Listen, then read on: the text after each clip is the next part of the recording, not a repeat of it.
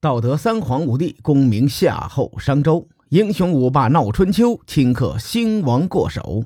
青史几行名姓，北邙无数荒丘。前人种地，后人收，说甚龙争虎斗？上回咱们说到，公元前八百四十二年，西周爆发了战线广泛的反叛，全民总动员，周厉王呢只好逃到了质地。这场暴乱看起来是顺理成章。民众呢忍受不了周厉王的暴虐，因此发动暴乱，推翻周厉王。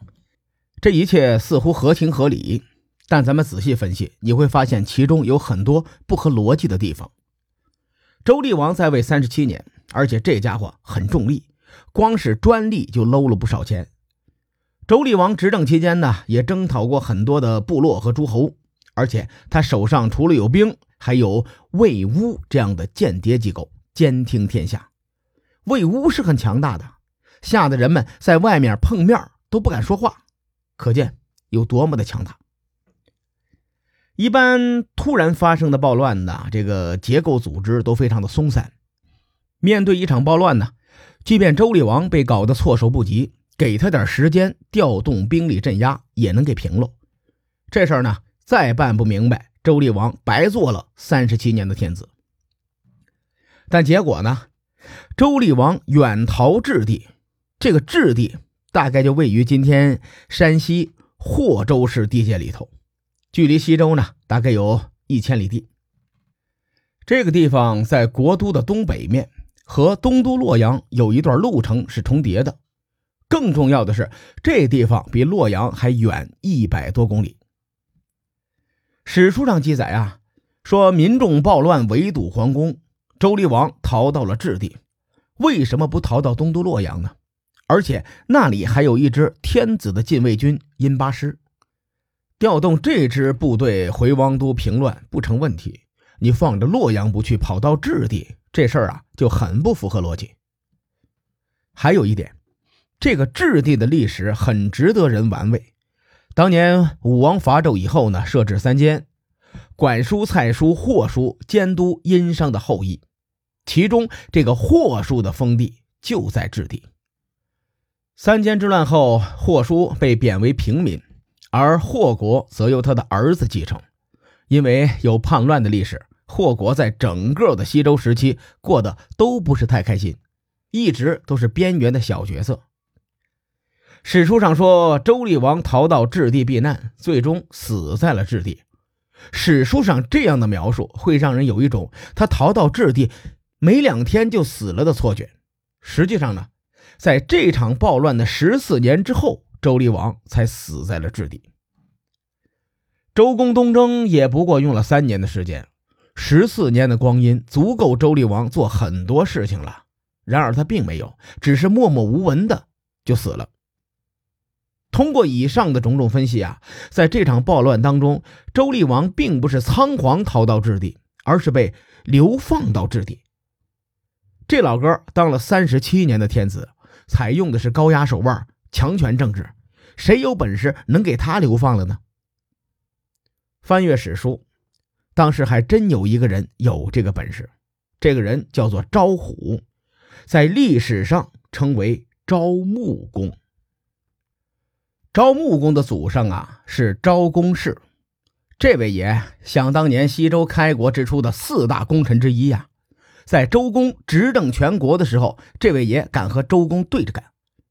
后来呢，这个昭公嗣位列三公，辅佐过成王，是个狠角色。昭穆公呢，在周厉王的时代一直就是朝廷的重臣。当年周厉王采用魏乌监听天下的时候，昭穆公劝过他，说：“防民之口，甚于防川。”这句话在中国流传了几千年，正是出自昭穆公这儿。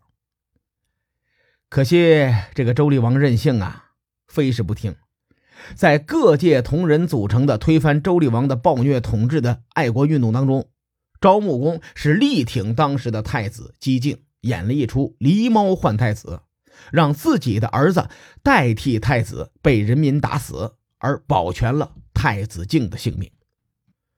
周厉王被流放到质地之后，国不可一日无君呐。太子敬年龄太小，资历不够。这个时候呢，西周王朝已经摇摇欲坠了，又刚刚发生了天子被流放的事件。从一个王朝的角度去考虑，太子不适合登基。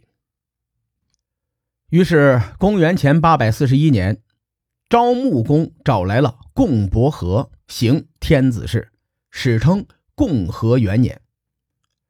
公元前八百四十一年是中国历史上里程碑式的一年。从这一年开始，中国历史记载便没有断代，从商周的半信史时代进入了信史时代。司马迁的《史记》也是在这一年开始的。然而，共和元年却成为至今未解的历史谜案。关于这件事啊，学术上有三种说法。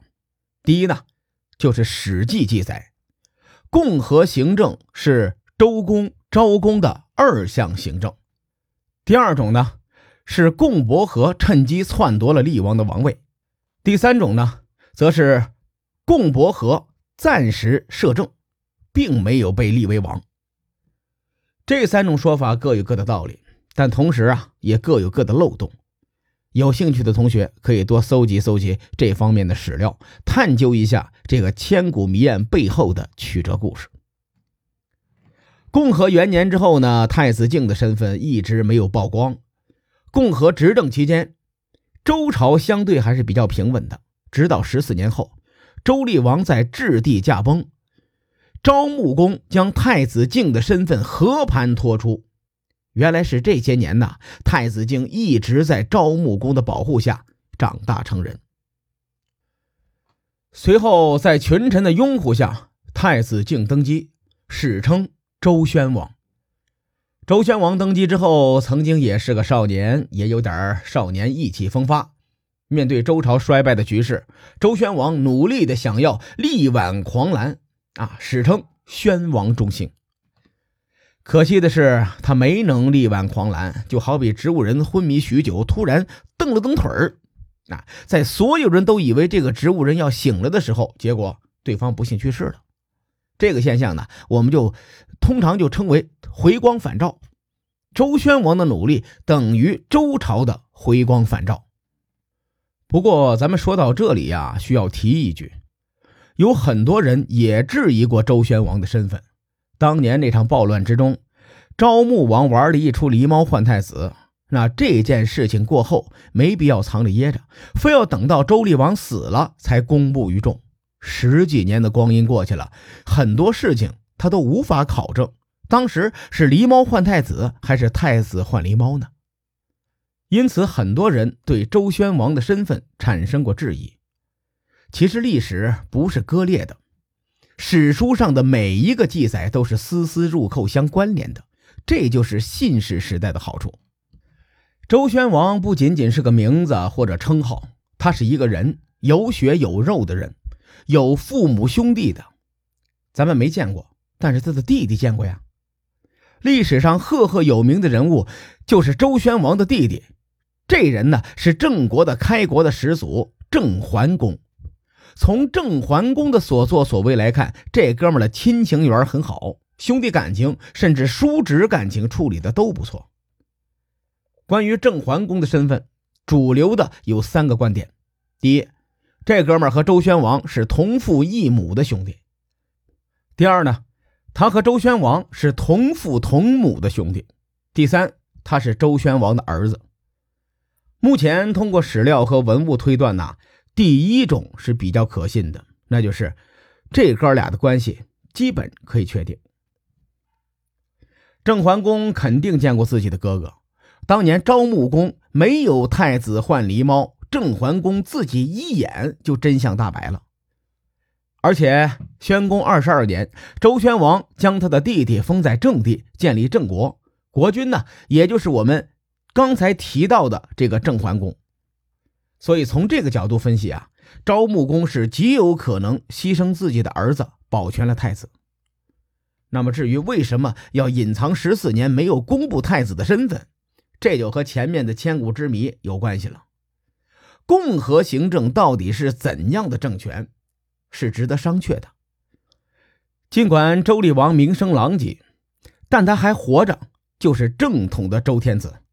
这个共和行政本质上他是非法的，所以呢，不适合公布太子的身份。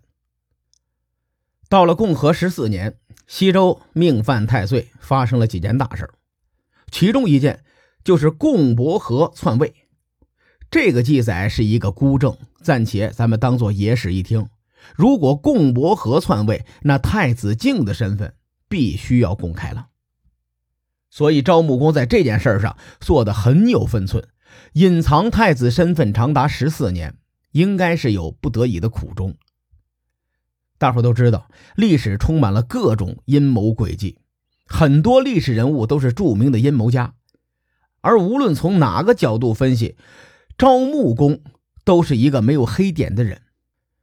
这老哥绝对是深藏功与名，甚至说，如果没有招穆公。